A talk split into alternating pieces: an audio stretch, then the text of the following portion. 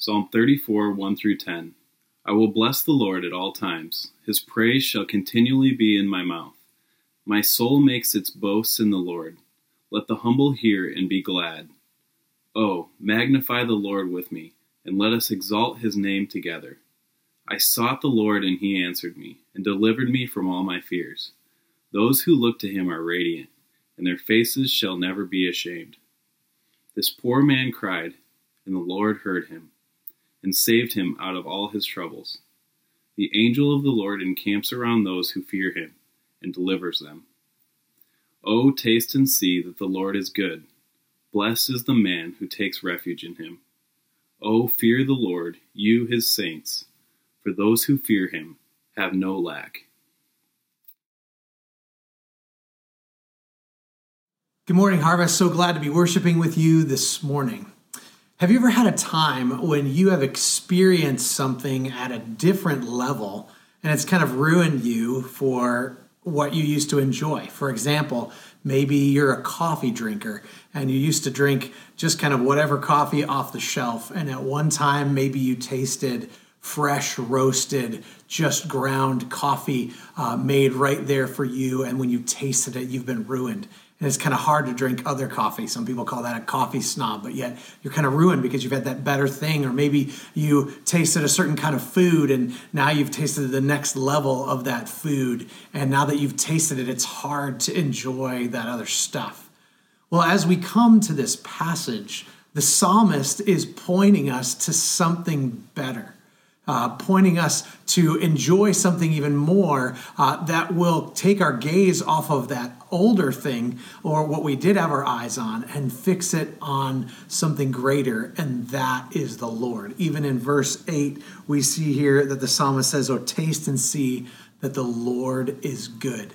So, this morning, as we look at this passage, uh, that's what the psalmist is doing. He's pointing us to God. So, we're going to take a look again as we continue this series in the Psalms. We want to learn about God's attributes, learn about Him, because that changes the way uh, that we look about, think about life and, and do things. So, let's look back at this passage. And uh, David uh, is the writer of this psalm, and he starts out with, I will bless the Lord at all times. His praise shall continually be in my mouth. We are to rejoice over what God has done, rejoice over what the Lord has done. As David comes and he communicates this psalm to us, he's communicating to us to rejoice and to learn. Because David has had uh, a challenging situation. He's remembered uh, a situation that he walked through how and, and how God met him in that circumstance. And so he's rejoicing over what God has done in hopes to point us to trust in God doing something in the future. And we need to rejoice over what God has done. We often need to look back at our circumstances and, and times past when God has met us to give us faith that God can work again in the future. So that's what David's doing for us. He's pointing us to God and saying, Rejoice over what he has done. And as he is doing that, he's pointing us to say, The Lord needs to be worshiped. He says, I bless the Lord at all times. The Lord needs to be worshiped. He's to be worshiped regardless of our circumstances. The passage doesn't say, I will bless the Lord only when the God is good to me, or I will bless the Lord only when it's going the way that I want, or I will bless the Lord when individuals are responding the way that I want them to. No, it says, I will bless the Lord at all times. Something from what God did in David's experience has changed the way that he's looking and saying, No, at all times I'm going to bless the Lord. Because, uh, and, and, but I've noticed, like in our season of time, in this day, maybe the last two, three, four weeks, there's been kind of an increase of the temptation to complain. Certainly, I'd expect that from you know the secular news media to go on, but I've noticed that in Christian circles or on social media where Christians are just starting to complain about every little detail. And David doesn't complain. That's the interesting thing. And David's situation was not a small thing. David's situation was one where he was in, in, a place, if you look at the beginning of the psalm, if you look at your Bibles, at the top of the psalm, before verse 1 starts, it says, Of David, when he changed his behavior before Abimelech, so that he drove him out and he went away.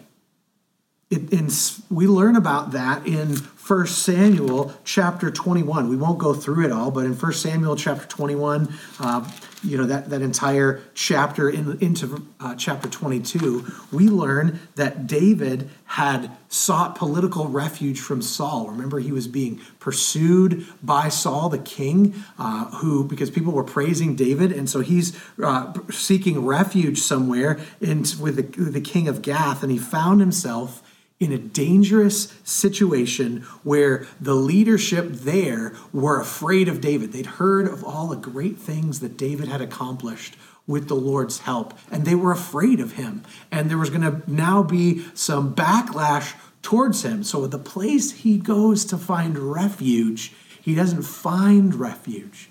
He actually changes his behavior and starts to act like a madman. And God uses that for them to change their mind about him. They think David's gone mad. They let him go, and God delivers him.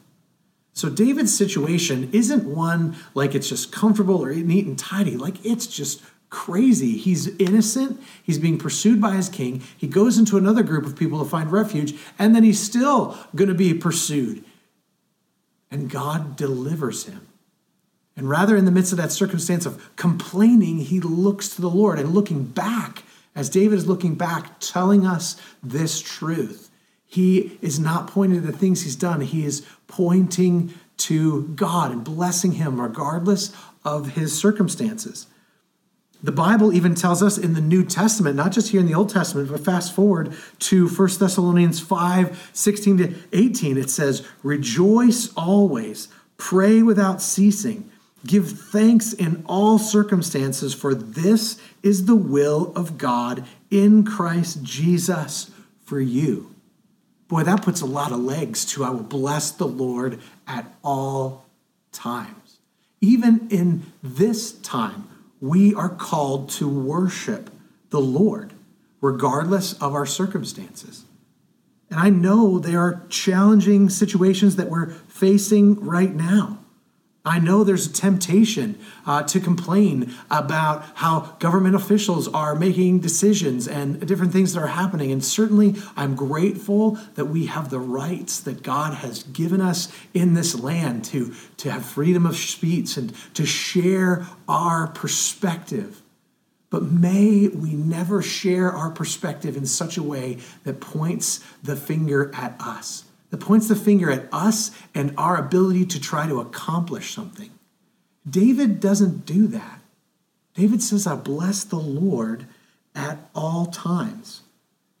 He's not pointing to his abilities, though he did some practical things that helped him get out of the situation that he was in. He's not pointing to his abilities. He is pointing to God. He believes that God's doing something and getting something done and that he's going to deliver him. For us, we uh, fast forward to the New Testament, Romans 8:28 says, "And we know that for those who love God, all things work together for good for those who are called according to his purpose." We know that God is going to use every single one of these circumstances that we are walking in for, for our good and for his glory. So even if we take advantage of the rights that we have, many times we're going to put them aside to serve others. But when we do, we want to do it in such a way that expresses our faith towards God, displays the fruits of the Spirit, shows our trust in Him, because that's what David does. In his hour of danger, David prays. Look at verse 4. It says, I sought the Lord, and he answered me and delivered me from all my fears. In verse 6, it says, This poor man cried, and the Lord heard him and saved him out of all his troubles. And he talks about what the Lord did. The angel of the Lord encamps around those who fear him and delivers them. David doesn't focus on what he did, he focuses on what God did because he believes God answers prayers and he saw that God answered prayers. That's why he wants us to praise him. You need to know that God answers prayers. He answered him, He delivered him, He saved him. Those are the words he, that, that are used here in verses 4 to 7. Friends, we need to remember that God is the ultimate source of our rescue. Not people, not plans, not governor proclamations or those that can fight against them. Our hope is not ultimately is in those things.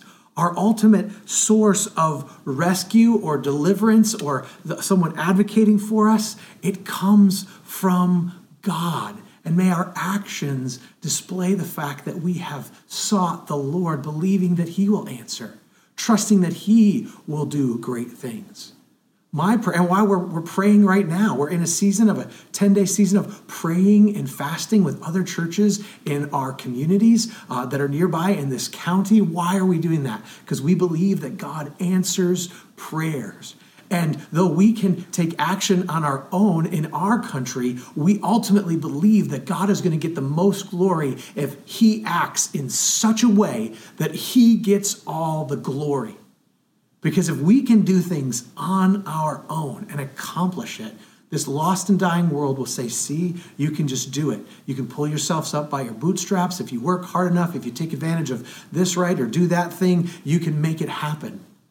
Yes, we want to take advantage of, of the blessings of the rights that we have. But we want to pray in such a way that God works to reveal himself to, so that the people around us would say, No, this, this couldn't have happened by man. It happened by God. Like the people of old who saw the nation of Israel. The nation of Israel, they were known to have been delivered by their God, taking them through the Red Sea, providing food for them. So many things happened for them. And, and other nations, when Israel came, they fell on their face and said, No, we want to worship your God the God of Israel. And may we pray that God works in such a way that the people around us would say, Yes, we want to worship the God of the Christians because he has acted and it's clear. So let's pray and trust because we know that he answers. God answered David's prayers and he wants to, and he wants us to have the faith that he will answer our prayers. And I understand there are many of us that we have prayed for deliverance from certain things, and yet we find ourselves in a place where that prayer is not getting answered. And we can be tempted to believe, well, God, God doesn't answer prayer because He doesn't answer my prayer. Well, we want to, to evaluate ourselves certainly and go because we know that, that God isn't always, God's not going to be favorable to those who are not trusting in him or living in lives of sin. Certainly like like the psalmist from last week psalm 139 um, you know that that psalmist said search me o god and know my heart. Try me and know my thoughts and see if there be any grievous way in me. He first asked lord is there anything in me? Is there anything in me that's hindering this process of of you working because you don't want to bless sin we want to ask the Lord that, but we don't want to stay there. Don't, don't have some unhealthy focus on sin, but certainly we want to ask the Lord, are, are we in sin? Is there a pattern of sin in our life that we need to repent of? But when we repent of that sin, we can know He's forgiven us of that sin. And then sometimes, uh, you know, that's not the issue at all. It's just that God wants us to persevere. I mean, look at verse 4. David says, I sought the Lord. And then in verse 6, the poor man cried he was, was putting his all into that. Sometimes God calls us to persevere in prayer. In, in this situation, David had been delivered. We, we know the end of the story. But in our situation, we may not be yet, and may God may just be calling us to persevere.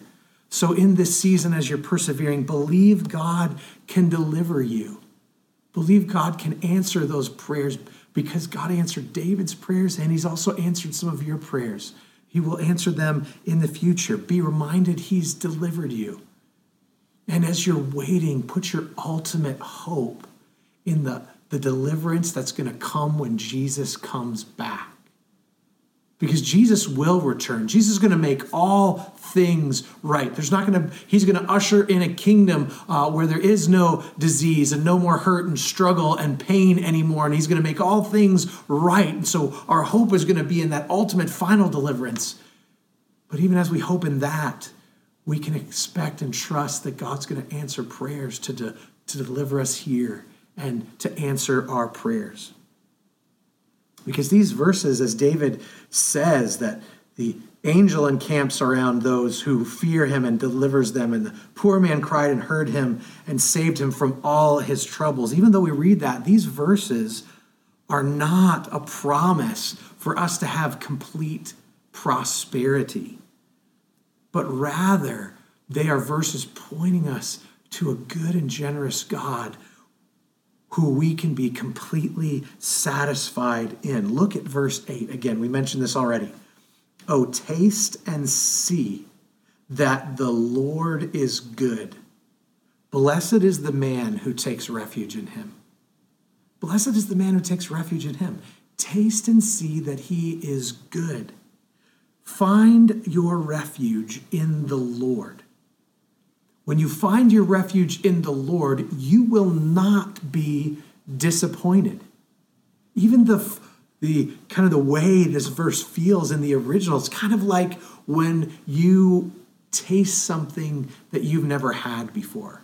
Maybe a fancy chef has made it, or maybe someone at your mom made it, and they're like, taste this. And you're kind of looking at it like, I don't know about that. I don't know about that thing that doesn't look good, doesn't look right. I don't know that I want to taste it. and yet you do. And when you do, it's wonderful. You've all had that experience where you weren't sure about something, it looked kind of funny, and you taste it, and your eyes open, and it's so good. And you're like, why haven't I enjoyed this before? That's what the psalmist is doing for us. The psalmist is calling us to taste that which he knows is glorious and wonderful, something that far exceeds what we would experience in some kind of food experience. Because he's saying, taste and see that the Lord is good. Because when we taste and see that the Lord is good, it, it doesn't just do something to us, it does something in us.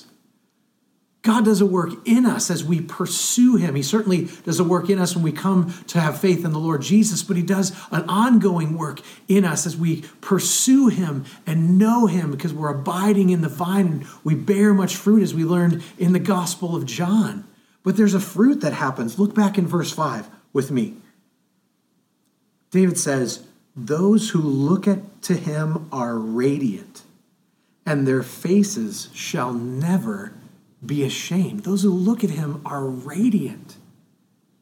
Radiant is a word found also in Isaiah 60, verse 5, where it describes a mother's face lighting up at the sight of her children.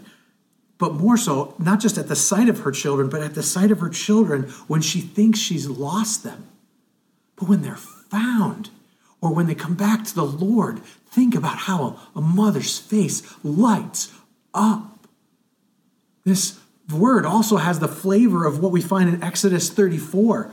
Exodus 34 29 says, When Moses came down from Mount Sinai, the two tablets of the testimony in his hand as he came down from the mountain, Moses did not know that the skin of his face shone because he had been talking with God.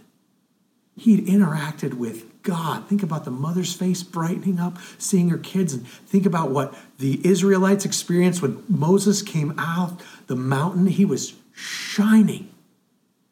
That's the kind of, of experience that we get to have. That's what other, not just what other people get to have, but what we get to have. Because it says, Taste and see the Lord is good. Blessed is the man who takes refuge in him. Friends, when we stop finding our refuge in other stuff, in things and plans and processes, we find our refuge in God, we are not disappointed. I guarantee you, as you pursue the Lord, as you pursue being in his presence, learning about him, responding in faith to him, you will not be disappointed. You will not be disappointed. That's what David is calling us to. That's what I want to encourage to call you to. Taste and see that the Lord is good. Because when you find his goodness, you can find that you're safe in his hands. Look at verses 9 and 10. Oh, fear the Lord, you his saints. For those who fear him have no lack. The young lions suffer want and hunger, but those who seek the Lord lack no good thing. This is not a picture of just, you know, a child going and getting whatever he wants. No, it's a picture of a father who cares, one who blesses, one who, who gives care and that we can run to. That provision is there. Friends, this is this is God. This is who God is and who we need to open our eyes to see who he is. And we need to rejoice. David is pointing us to this God who delivered him, and he wants us to rejoice because this is the God who we can pursue, the God who we can run to, the one we can trust when our circumstances aren't what we want them to be, uh, when our boundary lines, because our boundary lines will be falling in pleasant places for sure, even when he's hemming us in. God God answers our prayers and we can find refuge in Him and not be disappointed, even if it's a situation we don't want. So let's rejoice in that. But let's also learn from David and his circumstances. He calls us to rejoice, but there's also a call to learn from David's experience with God. He's saying, I learned some things, friends. I learned some things in the midst of my trouble, and I don't want you to miss out on what I've learned. And here's some of the things that David learned. He learned to fear God. Look at verse 11. He says, Come, O children, listen to me. I will teach you the fear of the Lord. He said, I'll teach you the fear of the Lord. He's calling them to learn this truth of the fear of the Lord. In the book of Proverbs, right in the beginning of the book of Proverbs, Solomon wrote, who was David's son, he said, Fear the Lord. The fear of the Lord is the beginning of knowledge. Fools despise wisdom and instruction. So, this is important. This thing, this fear of the Lord, what does that mean? It means a holy reverence for God. That's what it means. It means a holy reverence for God. It means see God for who he is and let it arrest you. Let it stop you in your tracks, that you might consider every aspect of your life and live it to bring him glory because he sees all things, he knows all things. So we want to honor God. So, what does the fear of the Lord look like in our life? It looks like honoring God with our lives like doing what is right when no one else sees. Remember, we learned from Psalm 139 God sees everything, He knows everything, He's everywhere all the time. But we don't. We don't fear God in the sense of like, oh, he's he's looming around the corner, so I got to make sure I do what's right because I don't want to get caught. No. For us, it's a to fear the Lord is a call to have a perpetual awareness that God is there that a good and merciful God is there, that a powerful God is there. Certainly, yes, one who will carry out his justice, but a God who is loving and kind and merciful. Know that he is there and let your awareness of his presence change the way that you live right now. Because he does call us, look in verse 14, to turn away from evil and do good, seek peace and pursue it. We're not walking around uh, like there's broken glass and we're just trying to be careful not to get hurt, or we're not walking around thinking, okay, maybe, you know, God must be like that. Maybe, maybe some of you had a parent that you just didn't know how they were going to respond to things. So you just were constantly walking around in fear, or maybe a boss that you weren't quite sure how he was going to respond to things. And so you're just constantly living in fear of not sure what to do. Do I say this thing? Do I not say this thing? No, that's not the picture that we have here. The picture that we have here is of a good God one who we certainly we want to turn away from evil and do good because because as we do so we can seek peace we can pursue it we can find his goodness. Because he calls us to live a certain way because it brings glory to him and he knows it's for our good. And he's he's a god who's for his children. Because another thing david wants us to learn is that god is for the righteous. Look at verse 15 the eyes of the Lord are toward the righteous, and his ears toward their cry. That's where, where God is. His eyes are toward, he sees, even sees our needs before we ask them. In Matthew 6 8, it says, For your Father knows what you need before you ask him. His eyes are towards us, he sees what's going on. He knows what our needs are. His ears, look, at it says his ears are toward their cry. He's attentive to what is going on in our lives, like leaning forward. He's aware when we have a need, when we, we pray. Kind of like if you've ever been in a small group with a, a family that has small children, maybe you're meeting in their house and there's lots of interaction going on, and all of a sudden, you know, the mom or the dad go, Oh, wait a second, I've got to go take a, check on so and so. And you're like, I didn't hear anything and they've heard their child because they're attentive, they're attuned, they know what their children's voices sound like, and they want to care for them. And our God wants to care for us out of His goodness. He's attentive to us because He's for the righteous. But then this also says in verse 16 the face of the Lord is against those who do evil, to cut off the memory of them from the earth. So, how do we reconcile that? A God who's leaning towards and a, God who's against? Because in Romans 3, it says this None is righteous, no, not one. No one understands. No one seeks for God. All have turned aside. Together they have become worthless. No one does good, not even one. Well, how can we benefit from these good things? If God's towards the righteous and we can't do anything good, we're faced with the Lord being against those who do evil. If we can't do good, what, where's our hope to be? Where our hope is found in Christ. In fact, this passage points us to Christ. Because, yes, it is true that all have sinned and fallen short of God's glory. But this passage points us to a deliverance because God brings judgment. He certainly does bring judgment against those who do evil and those that don't live according to his righteous rules. But he also brings redemption and deliverance. It says in verse 19, Many are the afflictions of the righteous, but the Lord delivers them, delivers him out of them all. In verse 20, it says, He keeps all his bones not one of them is broken. Remember just a few weeks ago when we talked about the crucifixion? The guards came to see if Jesus uh, had died and saw all the criminals and what they typically would do is they would come and they would break their legs so that they would uh, their arms would be outstretched and they wouldn't be able to lift themselves up and they would die by not being able to breathe anymore and yet the guard came and Jesus was already dead. That's why he pierced his side. So, this verse, even David, as he's pointing us to God, is pointing us to Christ because Jesus went to the cross to pay the penalty for sin.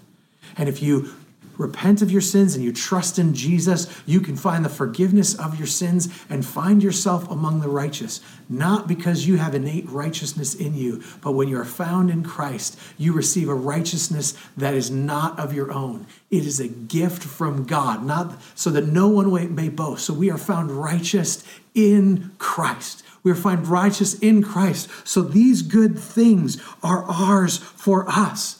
So I, I, encourage you, if you don't know Jesus, that you would turn to him and that you would reach out to us as a church, and we would love to minister to you and talk with you more about Christ. But those of us who have turned to Christ know that you are found in him, even if you find yourself in a place of discouragement and despair. Look at verse 18. It says, The Lord is near to the brokenhearted and saves the crushed in spirit. God is even attentive to those who find themselves in a place where they're discouraged or despondent, and He cares for them. He has an awareness of those who are discouraged. And some of you may not even be in a place where you're outwardly discouraged because you're like, well, no, I'm a Christian. I, I have to be happy right now. I have to be joyful right now. But maybe that is there inside. But know this the Lord is near to you. And the Lord comes and delivers one like you. He comes to all of us. We are to fear him in holy reverence because he's good and he is for the righteous. Though he does bring about judgment, he brings about redemption and he makes us righteous in Christ. So, friends, our action points today are to rejoice. Rejoice in that amazing truth about what Christ has done. Rejoice in the fact that we have a God who has delivered us in the past. Be reminded of the things that your God has done in your life. And if you can't remember them, talk with your small group. Be encouraged. Help them help you to remember how God has worked in your life and He's going to work again. He's going to continue to work. He's going to continue to work in our midst. And let's pray, friends knowing about this God, knowing these wonderful truths about our God, let's pray with expectation that God is going to work. Pray with expectation that He would save those around you that you love, or even those that you don't know. Pray that He will bring deliverance. Pray that He will get all the glory. But in the midst of all of that, may we not get so focused on what God can do for us Uh, and deliver us. Let us delight ourselves in Him. We want to be about the giver and not the gift. Look back at verse 8. It says, Oh, taste and see that the Lord is good. Blessed is the man who takes refuge in Him. Friends, let's delight ourselves in the Lord because it is only in Him that we will be satisfied. Let's pray. Father, I thank you for your kindness and your goodness to us. I thank you, God, that you have worked in our midst. And I pray, Lord, that you would remind us of the truths that David shared with us in this psalm as we enter into the rest of our day and into our week and into the coming weeks, God. Would we taste and see that you are good? With the time that you have given us, let us press into you God, I pray against the enemy's schemes to keep us from being in prayer, particularly in this next season as we're praying with other churches. But Lord, I pray that the faith family that we are in and those that are tuning in, we would find our delight in you and that we would taste you in a way that we never have before. So that we wouldn't want these lesser things, but that we would want you. God, I pray that you would do that work in us and that we would respond to the call to taste and see that you are good because I know we will not be disappointed and we will just want more and there will be an infinite amount of you to taste and to enjoy for all eternity. We just thank you, God, for doing a work in us. We ask this, Lord, in Jesus' name. Amen.